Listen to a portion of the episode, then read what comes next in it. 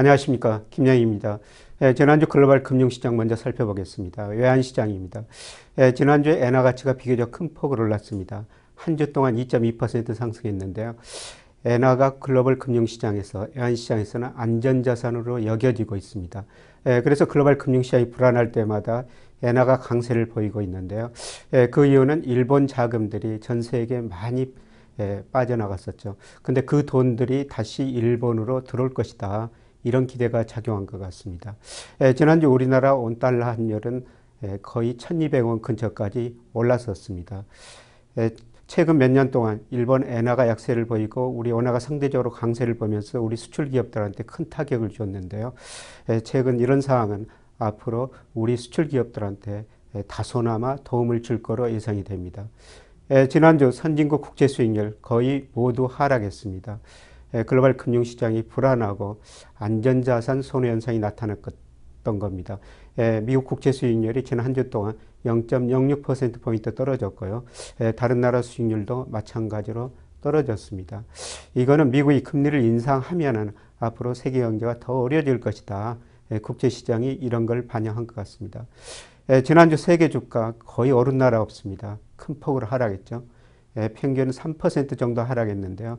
특히 이거 일본 주가 많이 떨어졌고 그동안 많이 올랐던 우리나라 코스닥 지수 지난 한 주 동안 5.5%나 하락했습니다. 예, 코스피도 3%가량 하락했고요. 예, 전 세계 주가가 예, 미국의 금리 인상할 것이다. 이런 우려를 반영하면서 하락한 것입니다. 예, 지난주 발표된 몇 가지 경제 지표 살펴보겠습니다. 예, 지난주에 미국 서비스업 제조업 ISM 지수가 발표가 됐는데요. 이 지표는 50 이상이면은 예, 경기가 좋다고 대답한 기업이 나쁘다고 대답한 기업보다 많다는 것이죠. 예, 제조업 서비스업, 특히 서비스업 중심으로 아직도 50을 훨씬 웃돌고 있습니다. 예, 그래서 미국 기업들이 경기가 좋다고 대답한 기업이 나쁘다고 대답한 기업보다 많다는 의미인데요. 근데 최근에 보면은 제조업 ISM 지수가 예, 상승세가 많이 둔화되고 있습니다. 아직도 50 이상이라 경기 확장이라고 볼 수가 있습니다만은 확장세는 둔화되고 있다. 예, 전 세계적으로 지금 제조업 재고가 매우 높은 수준에 있기 때문에 예, 미국의 제조업체들이 이렇게 대답한 것 같습니다. 지난주 가장 큰 관심사는 8월 미국의 비농업 부분의 고용이었었습니다. 전문가들 한 8월 달에 고용이 22만 명 증가했을 것이다. 이렇게 예상했는데 실제로는 17만 3천 명 정도 증가했었습니다. 예, 8월 고용이 예상보다 적었습니다만 그러나 최근 3개월 6월에서 8월까지 평균 22만을 넘었습니다. 상당히 양호한 상태고요. 예, 특히 실업률은 5.1%로 떨어졌습니다. 2008년, 2009년 글로벌 금융위기를 겪으면서 미국 실업률이 한때 10%까지 올라갔었죠.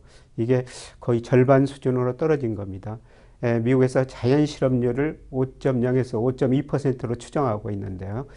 거기에 거의 도달했습니다. 그리고 그동안 미국이 금리를 못 올렸던 것은 임금이 상승하지 않았기 때문인데요. 필립스 곡선이 소위 플랫하다 이런 진단이었었는데 최근 임금도 조금 오르는 조짐이 나타나고 있습니다. 전문가들이 지난 달 시간당 임금 상승률이 0.2% 정도 될 것이다 이렇게 전망했는데 예상보다 높은 0.3%로 상승하고로 나타났습니다. 이런 고용 지표를 보고 대부분 IB들이 평가하기를 노동시장은 비교적 양호하다 이렇게 평가했습니다. 일부 뭐 시티 도이체방크 같은 데서는 이런 고용 지표를 보니까 앞으로 금리를 인상해도 되겠다. 그러나 바클레이저 이런 측에서는 아직 물가 등이 안정되기 때문에 금리 인상 시기가 아니다. 이렇게 서로 다른 주장을 하고 있습니다만은 어떻든 자연 실업률에 실업률이 접근해 가기 때문에 아마 이번 달에 금리를 인상하거나 그렇지 않다면 앞으로 금리 인상 시그널을 줄 것으로 내다보입니다. 그동안 미국 고용 추이를 보면요. 참 탄력적이죠. 2008년에서 2012년 초까지 금융위기를 겪으면서 일자리가 872만 개 감소했습니다. 그러나 그 이후로 1264만 개의 일자리가 창출됐는데요. 주로 서비스업 중심으로 고용이 늘어난 겁니다. 실업률도 10%에서 5.1%까지 떨어졌습니다. 금융위기 이전 수준 거의 접근하고 있는 것이죠. 미국 경제는 다른 어느 나라 지표보다 이런 걸 보면은 정말 탄력적이다 이렇게 알 수가 있습니다. 시간당 임금 상승률 아직 그렇게는 오르고 있지는 않은데요. 예, 전년 동월 대비 2.0%, 예, 전월 대비 0.3% 상승했습니다. 이런 걸 볼 때 아직 임금이 본격적으로 상승 국면은 아니지만은 연방 기금 금리 0%는 너무 낮아 보입니다. 조만간 통화 정상화 통화 정책 정상화 차원에서 금리를 인상할 가능성이 상당히 높아 보입니다. 지난주 우리나라에서는 7월 산업활동 동향이 발표됐죠. 그래서 제가 늘 관심 있게 지켜보시라 이런 말씀을 드렸던 게 재고일 지수인데요. 재고일 지수는 재고 지수를 출하 지수로 나눈 겁니다. 이게 올라가면은 기업들이 물건을 생산했는데 출하 물건은 그만큼 안 팔리고 재고가 쌓여 있다는 것이죠. 재고일 지수가 2.8년 글로벌 금융위기 수준까지 올라갔습니다. 이게 줄어들기 위해서는 앞으로 소비가 증가해야든지 아니면 수출이 증가하든지 이런 식으로 해야지 재고가 줄어들 텐데요. 우리나라 내수 환경, 뭐 수출 환경 그렇게 바뀌지 않았습니다. 예, 지난 8월 수출도 큰 폭으로 감소했지 않습니까? 그래서 재고가 빨리 줄어들기는 힘들다 이렇게 볼 수가 있겠고요. 우리나라 예, 제조업 경기는 아직도 상당히 어려운 상태에 있다 이렇게 볼 수가 있습니다. 이번 주에 발표될 주요 경제지표 살펴보겠습니다. 예, 미국에서는 8월 생산자 물가, 미시간 대학 소비자 지수가 발표됩니다. 예, 최근 주가가 급락했기 때문에 소비자 지수가 과연 얼마나 여기에 반응할지 관심을 가져야 될 것 같습니다. 예, 미국 GDP에서 소비가 차지하는 비중이 69%로 만약 미국 소비가 둔화되면 미국 경제 성장률 둔화되게 되죠. 이번 주 중국에서는 여러 가지 중요한 지표들이 발표가 됩니다. 8월 수출입 동향, 소비자 물가 등이 발표되고요. 뭐 나중에 그림으로 좀 살펴보겠습니다. 우리나라에서는 예, 고용 동향, 통화 정책 방향, 예, 그리고 예, 금융시장 동향 이런 것들이 발표가 됩니다. 우선 그 중국 경제 한번 살펴볼까요? 중국 경제 아직도 7% 성장, 성장하고 있습니다만은 소비자 물가 뭐 1%대 중반입니다. 예, 올해 들어서 평균 1.6% 정도 되는데요. 예, 7% 성장하는 나라에서 사실 소비자 물가가 1.6%라면 예, 중국 경제도 디플레 압력이 있는 것이죠.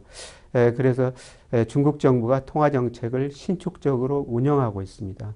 예, 최근 주가가 많이 하락했기 때문에 또 통화 정책을 신축적으로 운영할 수밖에 없는 것이죠. 예, 최근 중국 정부가 예, 올해 통화 증가율 목표를 12%로 설정했는데요. 예, 지난 7월 통화 증가율 목표를 동향을 보니까 17%로 목표치를 초과했습니다. 앞으로 경제 성장률이 둔화되기 때문에 통화 정책은 더 신축적으로 운영할 가능성이 높습니다. 중국 8월 수출입 동향이 발표가 되는데요. 대체로 보면은 수출, 수입 다 같이 큰 폭으로 감소하고 있습니다. 특히 수입이 많이 감소하고 있죠. 그만큼 중국의 내수도 생각만큼 좋지 않다 이렇게 볼 수가 있습니다. 예, 중국이 이렇게 수입을 감소시키다 보니까 사실 가장 타격을 받는 나라 중에 하나는 우리나라죠. 예, 우리나라 경제 문제점이 이겁니다. GDP에서 수출이 너무 많이 올라갔다는 것이죠. 2002년에 예, 우리나라 수출이 GDP에서 차지하는 비중이 경상가격으로 약 30% 정도 됐습니다. 근데 이게 2012년, 13년에는 56%까지 올라갑니다. 우리나라가 수출 의존도가 아주 높아졌죠. 여기다가 중국 한 나라에 대한 수출 의존도가 큰 폭으로 올라갔습니다. 예를 들어서 중국이 우리 수출에 차지하는 비중이 2000년에 11% 정도 됐는데요. 예, 최근에 거의 26%까지 올라갔습니다. 최근에 중국이 수입을 감소시키다 보니까 예, 우리 대중 수출 감소하고 있죠.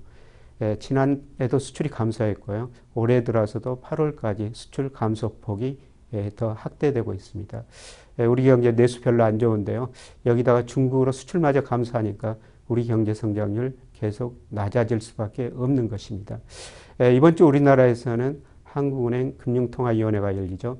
그래서 기준금리를 어, 유지할 것인가 내릴 것인가 이게 관심사인데요. 이번 달에는 기준금리를 동결할 것 같습니다. 왜냐하면 예, 미국이 다음 주에 있을 FOMC에서 금리를 인상할 가능성도 배제할 수 없을 것이기 때문입니다. 예, 그러나 앞서 말씀드렸다시피 우리나라 수출도 안 좋고 소비 등 내수도 안 좋습니다. 예, 그래서 이런 걸 반영해 가지고 시장 금리 예, 국채 수익률 3년짜리가 이제 1.65%로 사상 최저치로 계속 떨어지고 있습니다. 예, 시장은 앞으로 금리를 인하할 것이다. 이런 것을 반영하고 있는 것이죠. 예, 그만큼 우리 경제가 안 좋다. 이걸 시, 예, 채권 시장이 반영하는 것입니다. 자, 이번 주 여러 가지 지표를 말씀드리겠습니다. 요약하면요. 예, 미국 제조업 서비스 경기 확장되고 있습니다만 확장세는 둔화되고 있습니다. 예, 미국의 8월 고용 지표 예상보다 낮았습니다만은 예, 실업률이 5.1%로 자연 실업률에 거의 접근하고 있습니다. 아마 9월에 금리를 인상하거나 금리 인상 시그널을 줄 가능성이 상당히 높습니다. 예, 우리나라 제조업 지금 물건이 안 팔리니까 재고가 굉장히 많이 쌓였습니다. 예, 재고가 줄어들기 위해서는 예, 소비와 수출이 증가해야 되는데 예, 그 시기는 빨리는 오지는 않을 것 같습니다. 이번 주 중국 경제 지표에 관심을 가지셔야 될 것 같습니다. 예, 물가, 디플레 압력이 지금 존재하고 있습니다. 그래서 얼마 전에 위안화 평가 절하시켰었죠. 특히 수출입 종계가 중요할 것 같습니다. 왜냐하면 우리의 대중 수출 의존도가 매우 높기 때문입니다. 그런데 최근 중국 특히 수입이 감소하면서 우리 대중 수출이 줄어들고 있습니다. 내수가 안 좋은 상태에서 우리 경제 성장률이 더 떨어질 수밖에 없는 이유죠. 이런 걸 고려하면 한국은행 기준금리를 더 인하해야 되는데요. 그런데 이번 달에는 미국 FOMC에서 금리를 인상할 가능성도 배제할 수 없기 때문에 이번 달에는 우리 한국은행 기준금리 1.5%에서 동결할 전망입니다. 그러나 시장 금리는 계속 떨어지면서 머지않아 한국은행이 금리를 인하할 것이다. 이런 기대를 하고 있습니다. 자, 오늘은 여기서 마치고요. 다음 주에 다시 뵙겠습니다. 고맙습니다.